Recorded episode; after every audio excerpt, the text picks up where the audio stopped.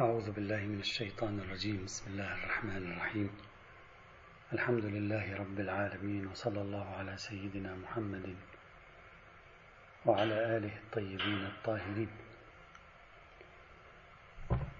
وصل بنا المطاف إلى النظرية الرابعة والأخيرة في سلسلة النظريات التي أحببنا التعرض لها وهي نظرية الإنشاء النبوي للقرآن لفظا ومعنى سبق لنا أن تعرضنا لبيان المشهد التاريخي في بداية هذه السلسلة من المحاضرات أن هذه النظرية تقع ضمن سياقين.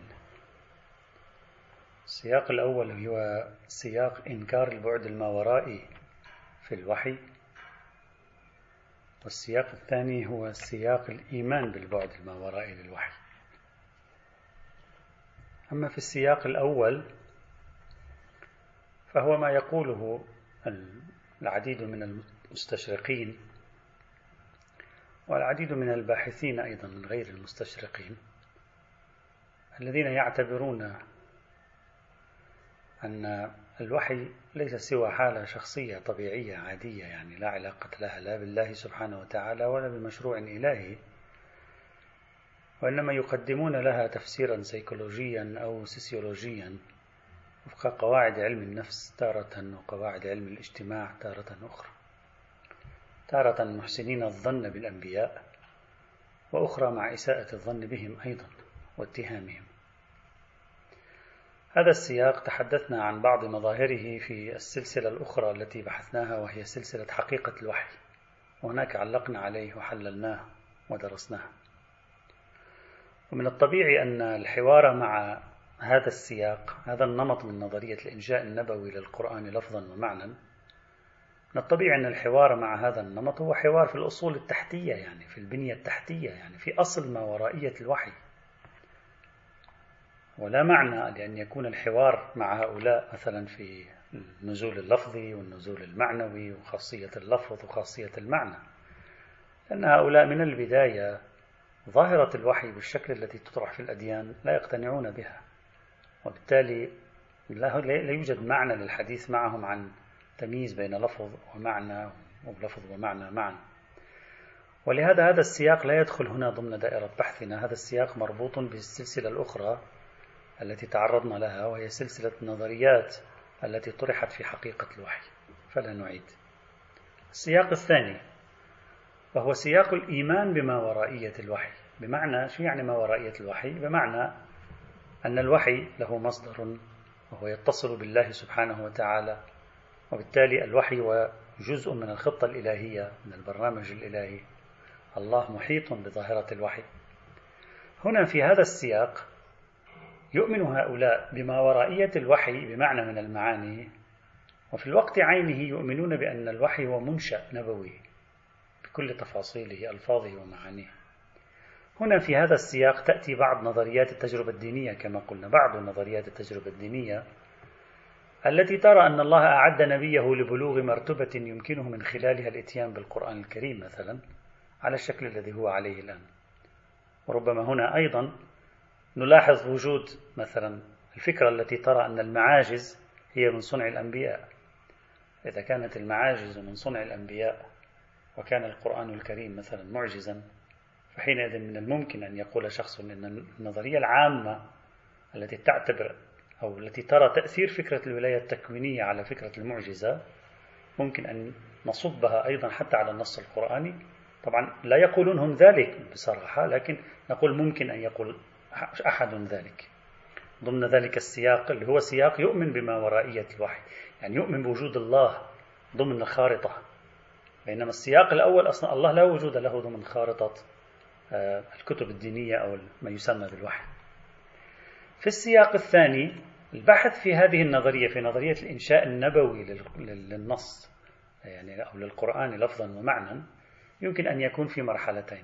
الآن تركنا السياق الأول دخلنا السياق الثاني اللي هو سياق داخل ديني تقريبا.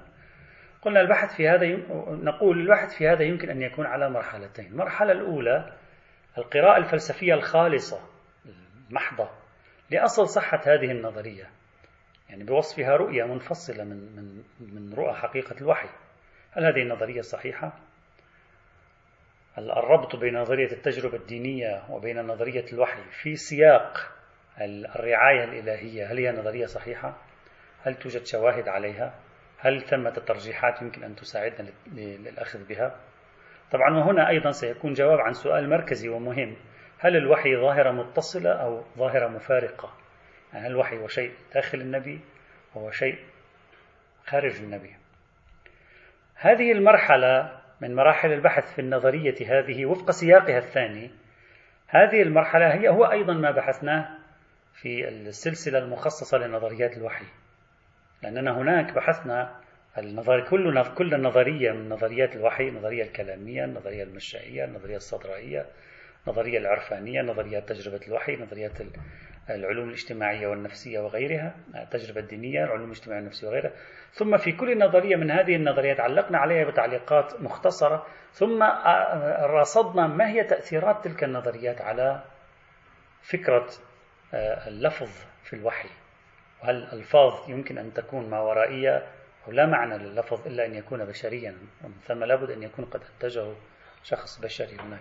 هناك تحدثنا عن القراءة الفلسفية الخالصة لنظرية الإنشاء النبوي لللفظ والمعنى ضمن السياق الإيماني الإيمان بما, وراء بما ورائية الوحي.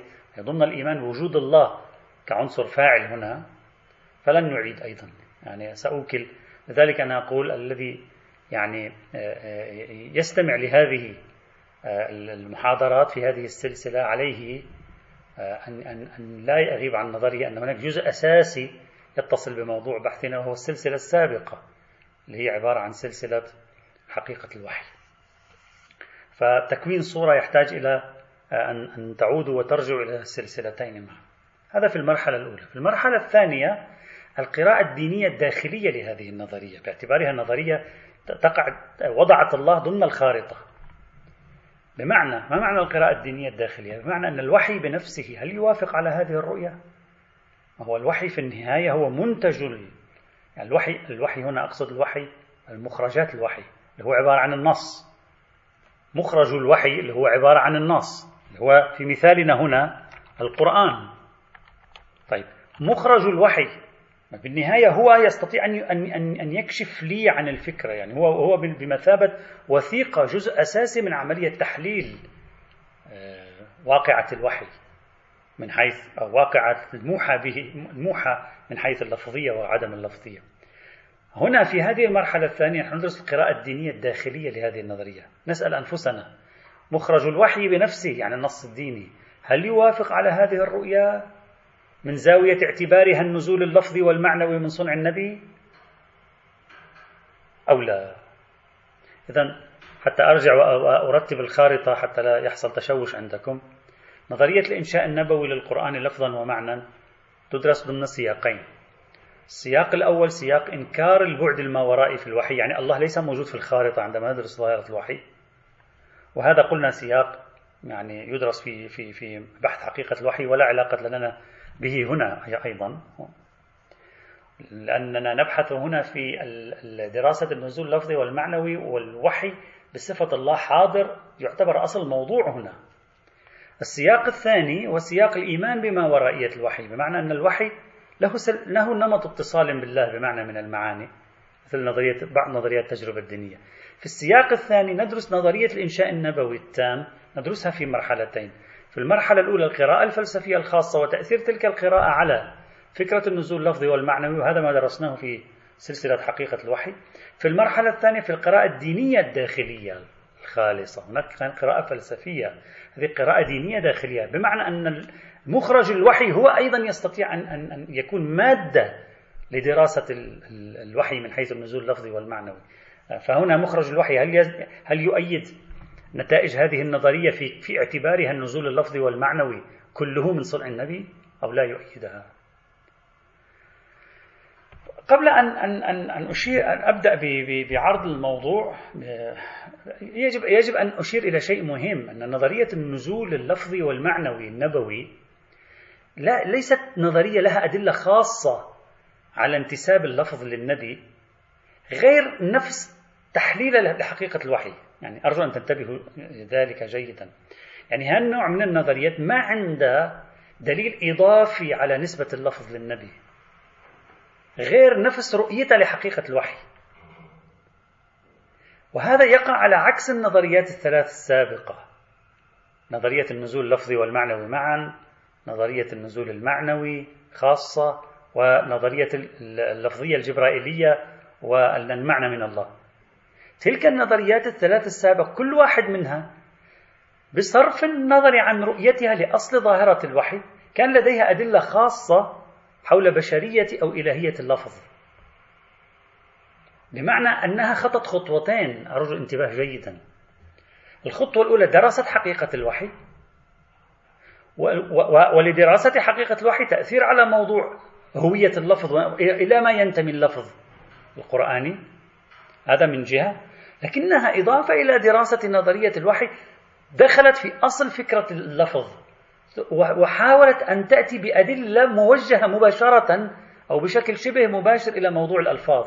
لتقول مثلا اللفظ منتسب إلى الله أو اللفظ منتسب إلى النبي أو اللفظ منتسب إلى جبريل. فإذا في فرق دقيق هنا في المشهد ما بين النظرية الرابعة والنظريات الثلاث الأولى. في النظرية الرابعة ليست هناك أدلة إضافية في نسبة اللفظ للنبي غير نفس عملية تحليل الوحي.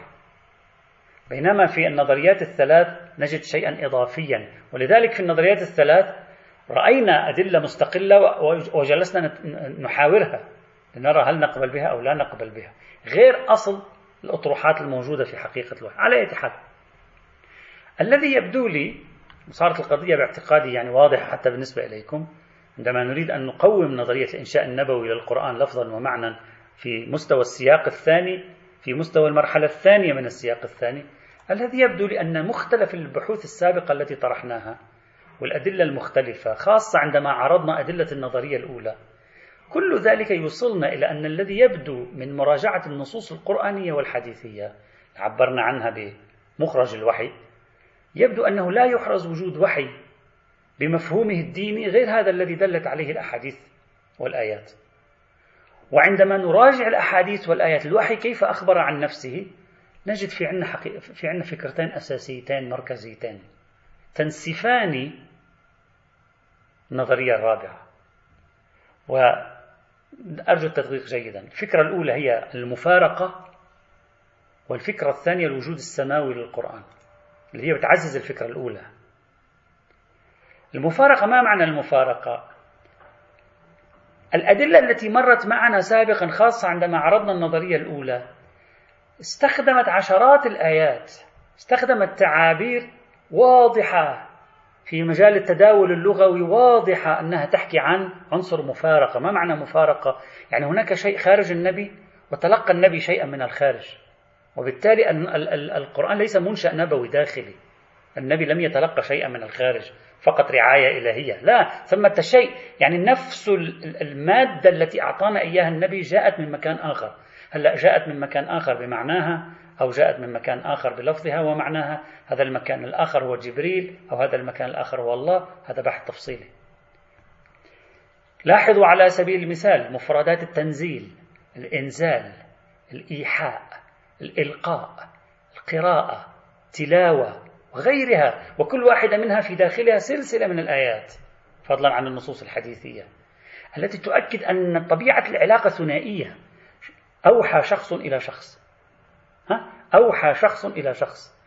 نزل شخص على شخص. أنزل شخص على شخص. ألقى شخص على شخص. قرأ شخص على شخص. تلا شخص على شخص. كل هذه هذه هذه هذه الحزمة من التعابير اللي بيحكي لنا فيها النص القرآني عن نفسه كلها تؤكد أنه ظاهرة مفارقة. وأن شيئا ما نزل من عند الله تعالى وأعطي للنبي أو ألقي إليه أو قرئ عليه إلى آخره. نحن لا نتكلم هنا عن آية بعد أنا لا أذكر الآيات. الآيات كلها ذكرناها سابقا. هناك كنت أشير دائما في ثنايا البحوث السابقة. إذا تذكرون كنت أشير دائما مرارا وتكرارا إلى أن الأدلة هذه تصلح لنقد النظرية الرابعة. عندما كنا نتكلم عن أدلة النظرية الأولى كنا في كثير الأحيان ماذا نقول؟ نقول هذا الدليل يصلح لنقد النظرية الرابعة لكنه لا يثبت النظرية الأولى أو هذا الدليل يثبت النظرية الأولى وبالتالي يصلح لنقد النظرية الرابعة. إذا تذكرون. وحمل كل هذه التعابير على التجوز أو على معاني باطنية وتأولات هذا كله يحتاج إلى دليل. وبالتالي النص مليء يعني دعوني أعبر النص مليء بالتعبير عن نفسه أنه ظاهرة مفارقة. فكيف يمكن أن ينسجم ما يعبر به النص عن نفسه؟ ينسجم مع طبيعة تحليلنا للوحي هذه أن نقول هو منشأ نبوي. ما هو النبي بنفس النص الذي أنشأه؟ إذا صح التعبير يخبرني عن تجربته. هو يقول لي تجربتي هي تجربة ذات صلة بعنصر مفارق. بالتالي كيف أستطيع أن أخترع تحليلا من عندي لظاهرة أنا لا أعرفها لولا أن النبي يخبرني عنها. يعني انتبه جيدا. وهذا هو الشيء العجيب الغريب في كثير من الدراسات الفلسفية القديمة والحديثة التي تحلل ظاهرة الوحي وكأنها تحلل الأمر كلي مع أن ظاهرة الوحي عنصر جزئي. وهذه نقطة بالغة الأهمية ظاهرة الوحي عنصر جزئي. وبالتالي هذا العنصر الجزئي أهم مادة خام لتحليله هو هو نفس التجربة. يعني نفس صاحب التجربة فيما يقول. أنا لا أستطيع أن أحلل التجربة العرفانية بعيدا عن رصد كلمات العرفاء لأن كلمات العرفاء هي التي تخبرني عن التجربة ما دمت أنا لا أملك تجربة شبيهة إذا المخرج المخرج الوحي واضح في منافاته لهذه النظرية. لكن عندما أقول في مفارقة يعني ما معنى مفارقة؟ يعني مبدأ المفارقة هنا يعني مبدأ التمايز وليس منشأ نبوي.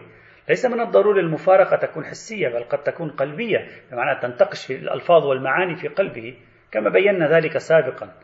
إنما الحسية الجانب الحسي بالخصوص مدلول عليه بالأحاديث ومشار إليه ببعض الآيات مثل آيات سورة القيامة وقد شرحنا ذلك سابقا فلا أعيد. هذا العنصر الأول المشتمل على عشرات من الآيات. أنا كله اختصرته الآن لأن كله مر معنا سابقا.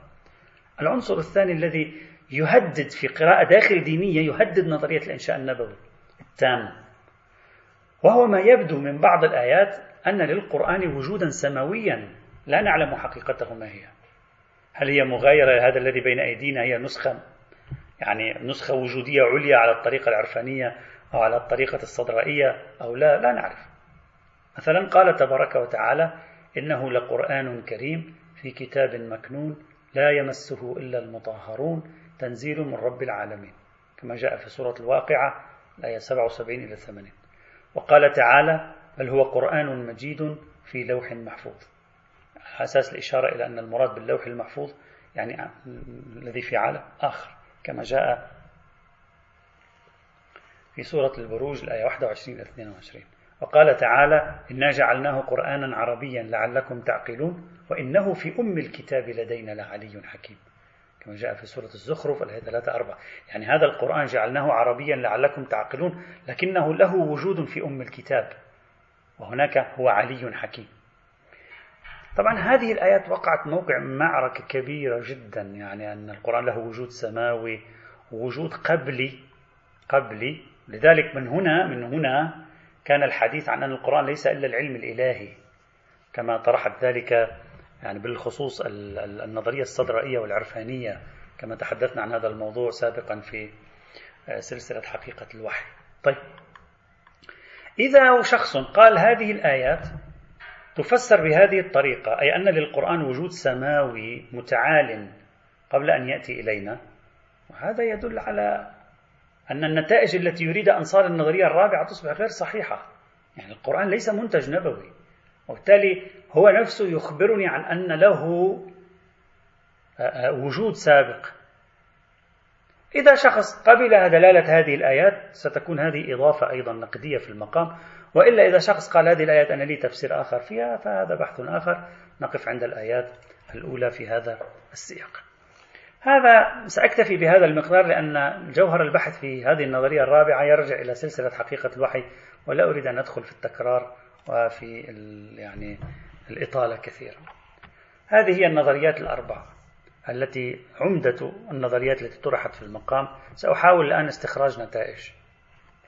من مطالعة نظريات الوحي وحقيقته يعني مطالعة نظريات الوحي وحقيقته في السلسلة السابقة والانتقال للقراءة التفصيلية لفكرة النزول اللفظي والمعنوي الذي الذي درسناه في هذه السلسلة من المحاضرات توصلنا للآتي ألف. إن سبيل المقاربات العقلانية والتحليلية, الفل والتحليلية الفلسفية العقلية الخالصة لحقيقة الوحي لا تستطيع أن تثبت لنا أو تنفي انتساب اللفظ إلى الله أو إلى جبريل أو إلى النبي.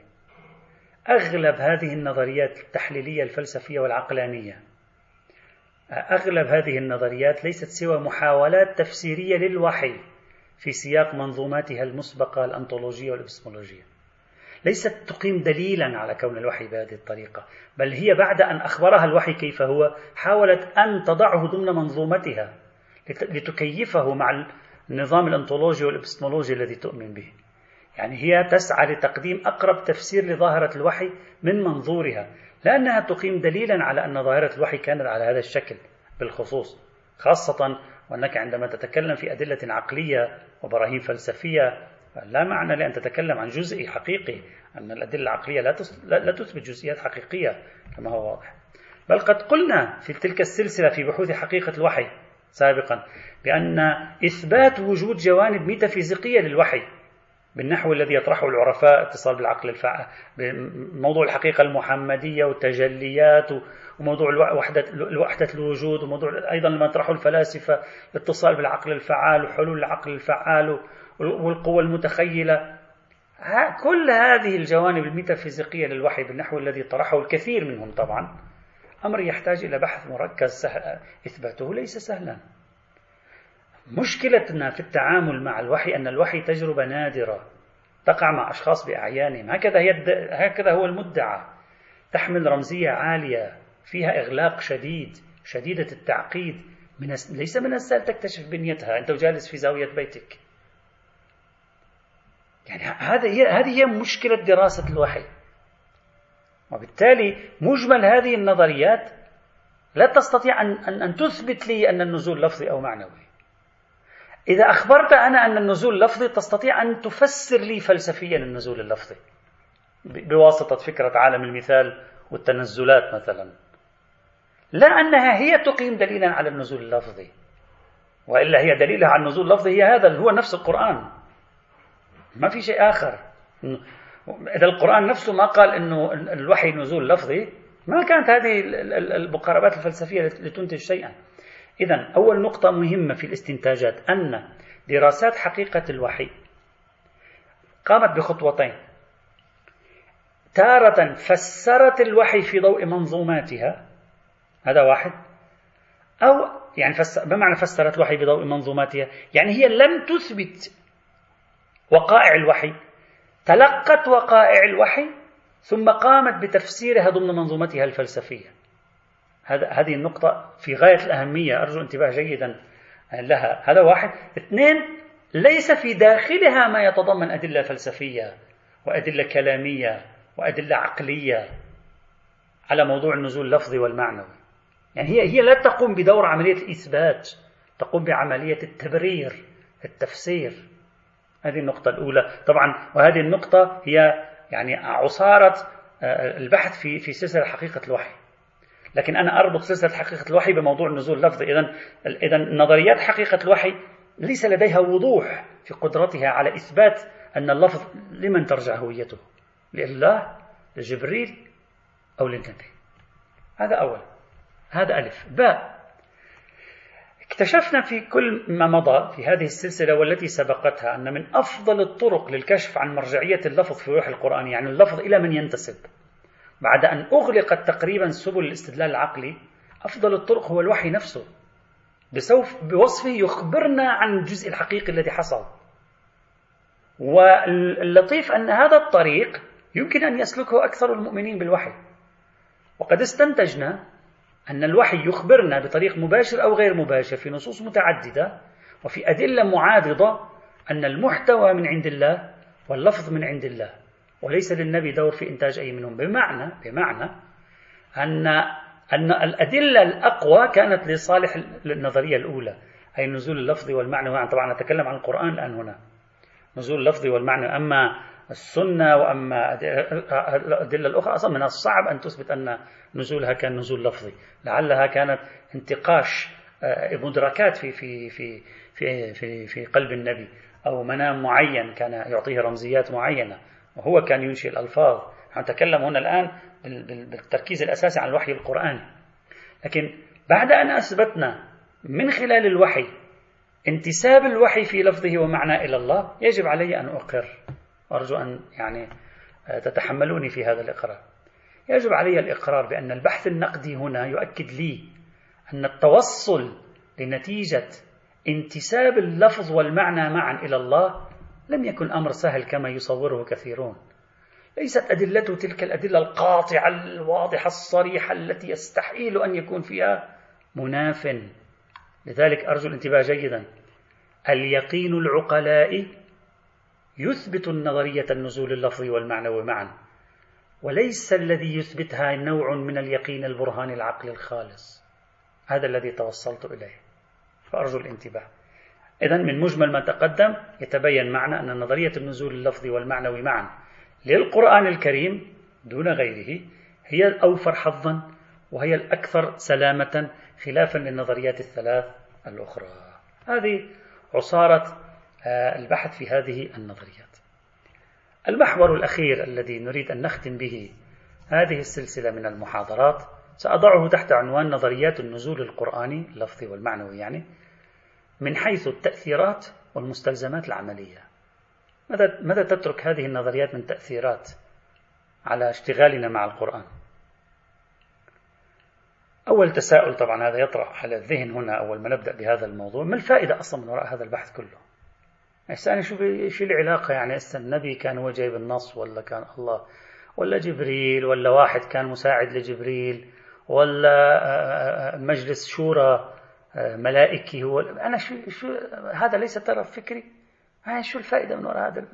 نضيع وقتنا في هذه البحوث الميتافيزيقية اللي ما يعني التوصل إلى نتائج فيها عملية يعني ما الفائدة؟ هذا سؤال. هل ثمة نتائج تترتب ميدانية تترتب على هذه البحوث؟ لك أن تصيغ السؤال بطريقة أخرى. هل نحن أمام طرف فكري حول تحديد ما نزل من عند الله في القرآن؟ الألفاظ المعاني الألفاظ والمعاني. هذا ما الفائدة؟ هذا سؤال أسئلة فعلا مشروعة تماما. يجب أن ننظر في النتائج المترقبة على صعيد هذه النظريات.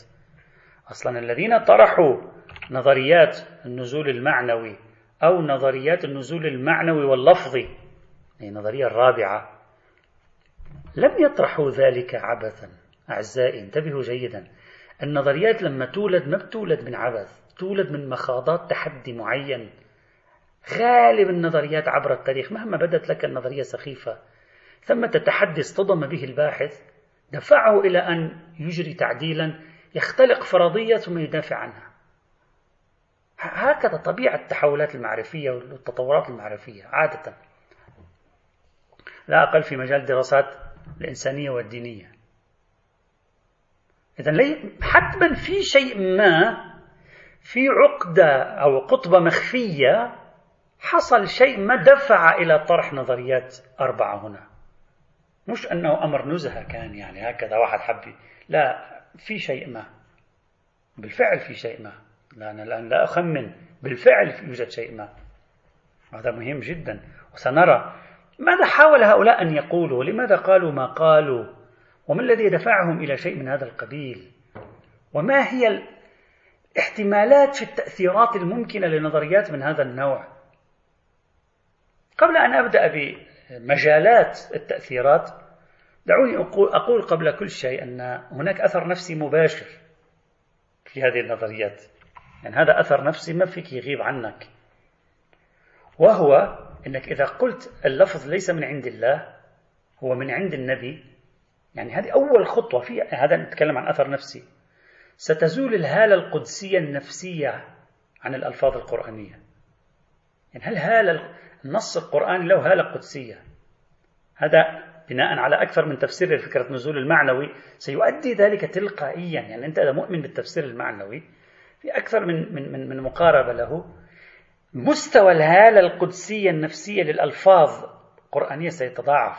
عفوا سيتضاءل. هذا شيء طبيعي.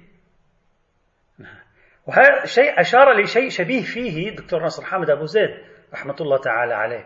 عندما نقد فكرة قدم القرآن وأمثال فكرة قدم القرآن. ناصر حامد أبو زيد اعتبر أن التصوير السماوي للقرآن شو يعني التصوير السماوي؟ ماذا أقصد من كلمة التصوير السماوي؟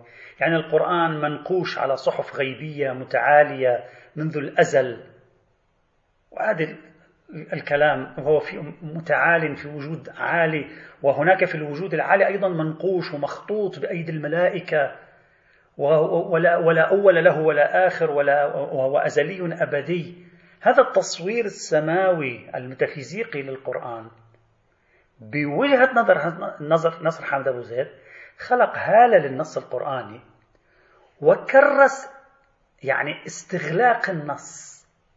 يعني صار النص مغلق. أنت لما تقول لي هذا النص أزلي أبدي منقوش في العوالم العليا بأيدي الملائكة وأحرفه ذات دلالة وتحت كل حرف علم مثلا. ماذا فعلت أنت؟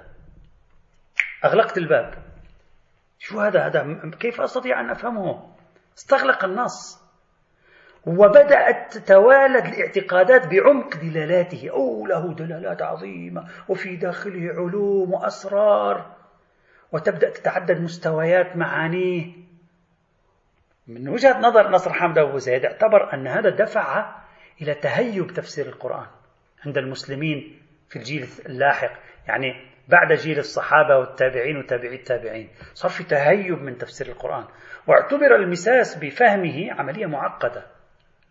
وتحول القرآن من دال لغوي إلى إلى أيقونة بحسب تعبير نصر حامد أبو زيد.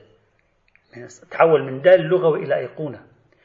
وهو يقول ربما يكون هذا أحد الأسباب الذي دفع لفتح الباب على مصراعيه لاعتبار السنة الشريفة وموروث الصحابة والتابعين في القرن الأول بمثابة مرجع فهمي وتفسيري للقرآن وللدين. لماذا؟ لأن السنة وموروث القرن الأول هي في نهاية المطاف كلام بشري ممكن نتفاهم معه.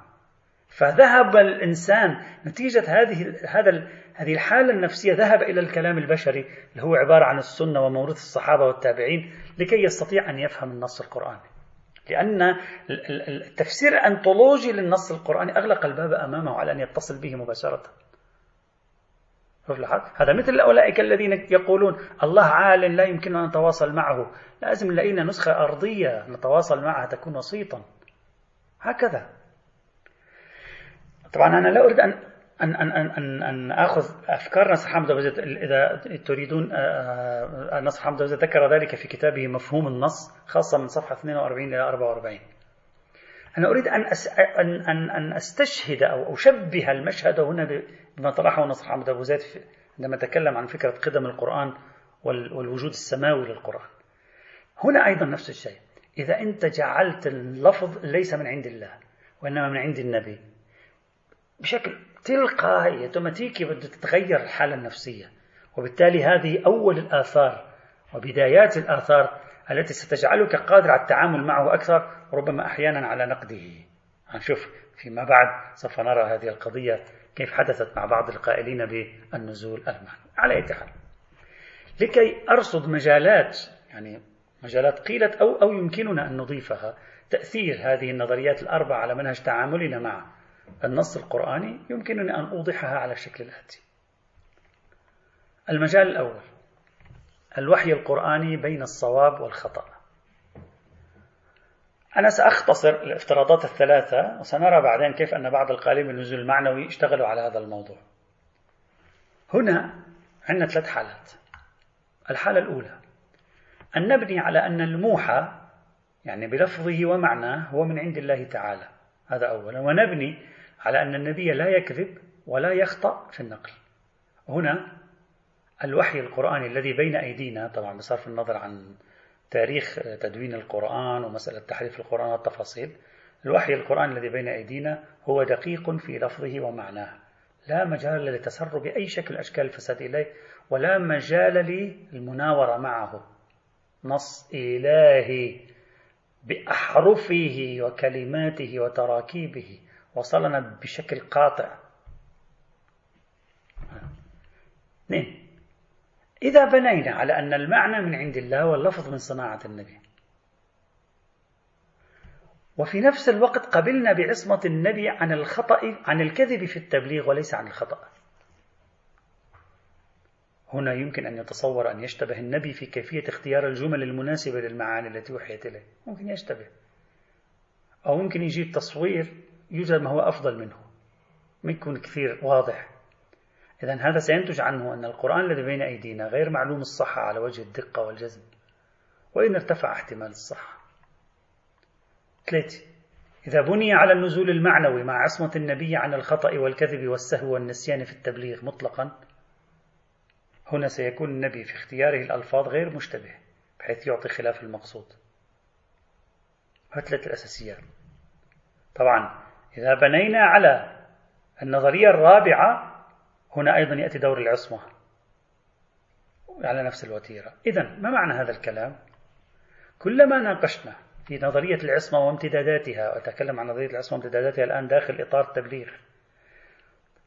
كلما ناقشنا في نظرية العصمة وامتداداتها داخل إطار التبليغ ستظهر نتائج ميدانية لهذا البحث على مستوى الصحة والخطأ. وكلما توقف هذا النقاش وثبتت العصمة المذكورة تقلصت إلى حد الانعدام أي آثار في باب الخطأ والصواب تترتب على هذه النظريات الأربع إذا هذه النظريات الأربع تأثيرها على فكرة الصحة والخطأ في النص ليس مرتبطا بها بل هو مرتبط بشكل أعمق بنظرية العصمة. أعزائي لا تستهينوا بنظرية العصمة. نظرية العصمة يعني تاريخ طويل ليست بسيطة. نظرية العصمة بنيت وشيدت بطريقة تحمي أصل الدين. إذا نظرية العصمة انهارت أتكلم عن العصمة في التبليغ. إذا نظرية العصمة انهارت ودون بدائل كثير من الأشياء سوف تتخير. إذا هنا أيضا هذا واحد من الامتدادات. لولا نفوذ نظرية العصمة هنا كان من الممكن لنظرية النزول المعنوي بشكل تلقائي أن تغير كل المشهد هنا. وبالتالي الألفاظ لا نستطيع أن نتعامل معها على أنها دقيقة. هذا الآن أنا أتكلم عن الخلاصة بحسب تصوري بعدين نشوف تصور القائلين بموضوع النزول المعنوي الشيخ حسين علي المنتظري رحمة الله تعالى عليه توفى بال 2009 حاول هنا أن يعني يتفادى أزمة الخطأ. لأنه عندما أدخل قضية الوحي أراد أن, أن يغلق الباب على افتراض أخطاء. ماذا فعل؟ قال أصلا الوحي علم حضوري وليس علما حصوليا. مجرد ما تقول الوحي علم حضوري خلاص بعد ما في مجال للخطأ فيه. العلم الحضوري لا يخطأ. العلم الحصولي هو الذي يخطأ. هذا الكلام من الشيخ منتظر في محاولة لسد الطريق من داخل نظرية الوحي لا بواسطة ما فعلناه نحن من من محاولة آه، إقحام نظرية العصمة لتؤمن حماية للوحي. هو أراد بصرف النظر عن العصمة أن يؤمن حماية الوحي من الخطأ بواسطة إقحام مفهوم الحضورية في العلم. بينما نحن ماذا أقحمنا؟ أقحمنا مفهوم العصمة في ذات النبي.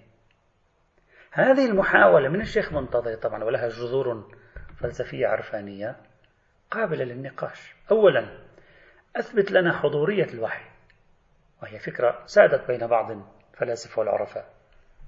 ما الدليل على أن الوحي بالنسبة للنبي من جملة العلم الحضوري؟ هذا هذا بحث طويل. هذا بحث طويل مباني في يعني ليس خصوص الوحي المنظومة هذه فيها مباني كثيرة وأن هذه الرحلة الوحي للنبي أو رحلة العرفاء هي رحلة من العلم الحضوري غير العلم الحضوري. وتعرفون توجد معركة كبيرة في موضوع العلم الحضوري خاصة بين المشائين والصدرائيين. هذا أولا. يجب إثبات حضورية الوحي. كيف تثبت؟ بحث طويل. ثانيا سلمنا أن الوحي حضوري. لكن هذا في موضوع بحثنا لا يؤمن لي أي ضمان لا يغير من واقع الحال شيئا. نحن هنا لا نبحث في حضورية الوحي وحصوليته. نحن نبحث في الموحى هل هو المعاني أو الألفاظ؟ يعني لو إجا شخص قال الموحى هو المعاني فقط. الحضورية ماذا ستفعل؟ ستقول لي بما أن الوحي هو وحي معاني فلن يتطرق الخطأ إلى انتقاش هذه المعاني على صفحة قلب النبي لأنها علمت بالعلم الحضوري ممتاز. هذا ما في مشكلة. لكن تحويل المعلوم بالعلم الحضوري إلى ألفاظ لم يكن جزءا من الوحي. المفروض أن الوحي هو وحي معنوي عند القائل بالوحي المعنوي. تحويله إلى ألفاظ لم يكن جزء من الوحي حتى يجعل من العلم الحضوري أو من فروع العلم الحضوري بل هو بالتأكيد حصولي حصولي أين حصولي؟ حصولي بالنسبة للقائل بنظرية النزول المعنوي. فمن دون قانون العصمة لن تنفع الحضورية هنا شيء. يعني إذا طرفك الخصم هو عبارة عن القائل بالنزول المعنوي إقحامك لفكرة الحضورية العلم ما تنفع شيء. لأنه سيقول لك حضورية العلم ستؤمن عدم الخطأ في باب المعاني. ما راح تأمن لي عدم الخطأ في باب الألفاظ لأن المفروض أن الألفاظ ليست جزء من الوحي. حضورية الوحي تؤمن ما يتصل بالوحي لا ما هو خارج الوحي. الألفاظ شيء يقع بعد الوحي تجربة شخصية للنبي. إذا ماذا يفعل للعلم الحضوري هنا؟ اللي يريد الشيخ منتظري أن يوظفه. من دون قانون العصمة لن تنفع الحضورية. ومع قانون العصمة سنأمن الخطأ بلا حاجة إلى العلم الحضوري. إذا تعليق الشيخ المنتظري البحث هنا أو على الأقل ربط الشيخ المنتظري البحث هنا بالعلم الحضوري لا أجد له مبررا معقولا. واللافت للنظر اللافت للنظر. طبعا الشيخ منتظري من أراد أن يراجع. الشيخ منتظري عنده دراسة تحت عنوان القرآن والوحي دراسة فلسفية ودينية نقد نظرية سروش. موجودة هذه الدراسة ضمن كتاب آه، الوحي والظاهرة القرآنية. طيب. ال الذي يلفت النظر أن الشيخ منتظري في آخر بحثه ماذا قال؟ عاد وربط الموضوع بالعصمة. يعني هذا ماذا يعطيني؟ يعني ما الفائدة المرجوة على مستوى بحثنا في أن أربط الموضوع بنظريات العلم الحضوري والحصولي؟ ما دامت نظرية العصمة دخلت على الخط إذا نظرية العصمة دخلت على الخط عاد لا حاجة للعلم الحضوري والحصولي. إلا أن تقول لي العصمة لا تكون إلا بعلم الحضور وهذا طبعا يعني جدا معقد هذه. أنت لي العصمة مرتبطة بكل شراشرها مرتبطة بالعلم الحضوري دائما وهذا يحتاج إلى كثير من التبرير. فالشيخ المنتظري عاد وربط القضية بالعصمة وكأنه أحس ربما بأن الربط بين العلم الحضور والحصول لا يكفي فلا بد من افتراض العصمة. العصمة هي هي الضمان هنا. إذا النزاع في لفظية الموحى ومعنوية الموحى والتفاصيل ستعرض الوحي القرآني لاحتماليات الخطأ في بنيته اللفظية ما لم تقم نظرية العصمة في التبليغ بجميع جوانب التبليغ ما لم تقم هي بالإمساك بالموقف وضمان عدم وقوع أخطاء. إذا ماذا فعلت نظرية النزول المعنوي؟ فتحت بابا على افتراض الأخطاء. من الذي يسد هذا الباب؟ نظرية العصمة. فإذا اجتمع هذا الباب مع عدم الاعتقاد بالعصمة ارتبكت الأمور كلها. وهذه من النتائج المتوقعة. إذا بهذا يتبين أنه وفق النظرية السائدة بين المسلمين من عصمة النبي في تبليغ الوحي لا توجد نتائج مهمة بين النظريات خاصة النظرية الأولى والثانية تكلم الأولى والثانية والثالثة. لا توجد نتائج مهمة هنا على موضع بحثنا. فالنظرية العمدة هنا هي العصمة وليست هوية الوحي أو الموحى. هذه مسألة مهمة. طيب هذا كمقدمة. يعني أعطينا الموقف النهائي من البداية. الآن سندخل أكثر في الموضوع. ضعوا عنوان منهجان في التعامل مع ظاهرة معارضة القرآن للعلم والفلسفة. هذا كله الذي تقدم هو تحليل كلي نظري. لا يلغي التساؤل الذي يتحدث من قبل كثيرين عن وجود أخطاء تاريخية وعلمية في القرآن الكريم. وأنه قد كشف عنها العلم الحديث وكشفت عنها الدراسات الفلسفية والتاريخ. هذا بالنهاية في أخطاء. من هنا من هذه الأخطاء بين قوسين طبعا جاء القائلون بالنزول المعنوي ليحلوا معضلة هذه الأخطاء. أرجو هنا أنا من هنا سيبدأ بحثنا الآن في التأثير الأول اللي هو التأثير على موضوع الصواب والخطأ. من أزمة الأخطاء المجتمعة ما بين النص القرآني وبين كل من الفلسفة والتاريخ والعلم الحديث بفروعه إيش الفكرة الآن؟ هنا تارة نستخدم المنهج الإسقاطي العقلي وأخرى نعتمد المنهج الاستقراء الجزئي. عامة المسلمين جمهور المسلمين عبر التاريخ استخدموا المنهج الأول المنهج الإسقاطي العقلي. دون المنهج الثاني ما معنى هذا الكلام؟ معناه أن عملية تقويم المعطيات العلمية الموجودة في القرآن تبدأ من وين تبدأ؟ حجر الزاوية من وين؟ من تأسيس نظريات عامة وكلية ذات نهج عقلي تجريدي مثل نظرية العصمة ثم نقوم بإسقاط هذه النظريات على نص الكتاب والسنة الموجودين بين أيدينا اليوم هنا عندما يجد المفسر المسلم نصا قرآنيا يعارض حقيقة علمية مكتشفة ماذا يفعل؟ يسلك سبيل التأويل لماذا يسلك؟ لأنه قد أبدع لنفسه بنية تحتية أو بنية أصيلة أسقطها من الأعلى ماذا قال؟ قال إن القرآن هذه قاعدة كلية لا يعارض العقل والواقع والحقيقة نص إلهي أو معصوم بما أن هذه القاعدة ثابتة من قبل عنده عندما يواجه تصادما بين العلم والقرآن ماذا يفعل؟ يسقط القاعدة فيقول لا, يوجد تعارض. طيب لا يوجد تعارض ماذا نفعل الآن؟ نبين في تعارض. يقول نسلك سبيل التأويل نؤول النص. وبهذا أقنع المفسر المسلم نفسه أنه لا يوجد في القرآن ما يخالف الواقع والحقيقة. وكل شيء أنت تجمعه له من مخالفات الواقع والحقيقة مخالفات العلم والمنطق والفلسفة يقول لك هذه قابلة للتأويل تنحل المشكلة. هذا أو إذا ما قال لك قابل للتأويل ماذا سيقول لك؟ سيقول لك أنت مخطئ. وهذه كلها تخمينات والعلوم تتغير. تعرف هذه هذه هذه الأيقونة ثابتة في في أدبياتنا. هذا منهج. في مقابل هذا المنهج يوجد منهج آخر وهو المنهج الميداني. هذا المنهج هو من البداية. ماذا يقول؟ يقول ما أنا أسمح بولادة قاعدة تسقط من الأعلى على المفردات قبل تتبع المفردات. يعني القاعدة تولد بعد أن أقارن القرآن مع الحقيقة. في كل آية آية. فإذا قرنت القرآن مع الحقيقة أقول هذا كتاب منسجم مع الحقائق العلمية. وإذا قارنته رأيت أنه في عندنا مشاكل أقول هذا الكتاب لا غير منسجم فيه أخطاء. انتهى الموضوع. هذا هو انتهى الموضوع. مثل أي كتاب الآن تعطيني إياه بتعيرني في هذا الكتاب للمفكر أو الكاتب الفلاني. أقرأ أنا. أقارن بين هذا الكتاب وبين الأمور التي ثبتت بالدليل والبرهان. أقول هذا الكتاب مخطئ في عشر أفكار ومصيب في البقية. طريقة استقرائية طريقة ميدانية تتبعية. هذه هي. أنصار هذا النهج الثاني يدعون أن نهجهم هو الأكثر منطقية وهو الأبعد عن الأدلجة والتطويع وأنه يحاكي الدلالة الحقيقية للنصوص بعيدا عن التأويلات ولي عنق الألفاظ والجمل. يقول هذا هو النهج الذي يفترض اتباعه في دراسة علاقة القرآن بالحقائق العلمية والفلسفية والتاريخية. هنا. هنا. جاء أنصار النزول المعنوي. طبعا أنا أقدم مقاربتي وتحليلي. جاء أنصار النزول المعنوي وقالوا بما أننا ذهبنا خضنا التجربة هذه بالمنهج الثاني اللي هو المنهج الاستقرائي التتبعي الميداني وجدنا أزمة بين النص وبين العلم. أردنا أن نحل هذه الأزمة. كيف؟ بافتراض النزول المعنوي. لأن ما يضمن سلامة تعاطينا مع النص القرآني هو الأخذ بفكرة بشرية الألفاظ.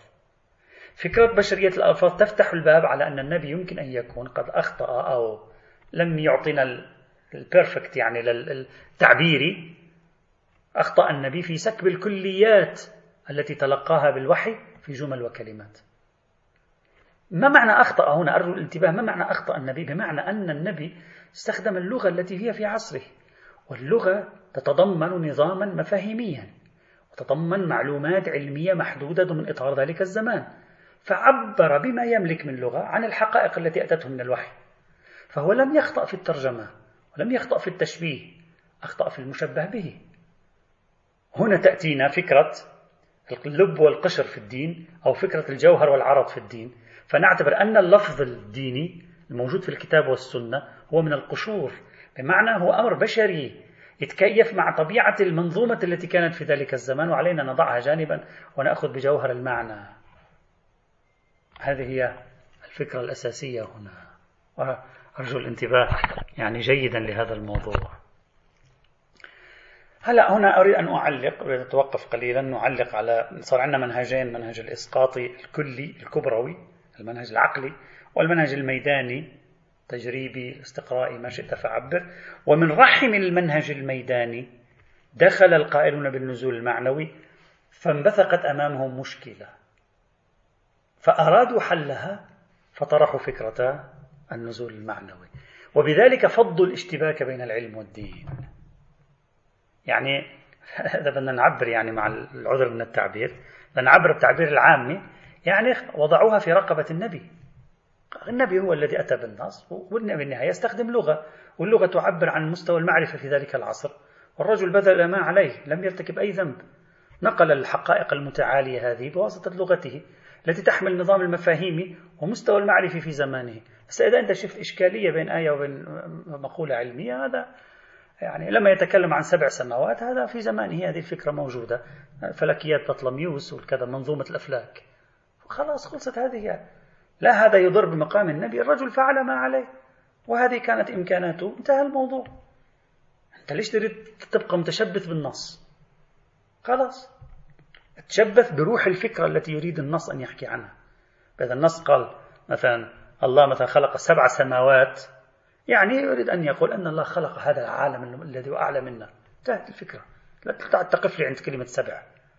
وبالتالي تخلق لي مشكلة مع المعرفة العلمية. لاحظت كيف المسار الذي دخلت فيه الأمور؟ هذه هي المسار. الآن سأتوقف تعليق هنا ما بين المنهجين وأضع بعض يعني النقاط إن شاء الله في المحاضرة القادمة بإذن الله. والحمد لله رب العالمين.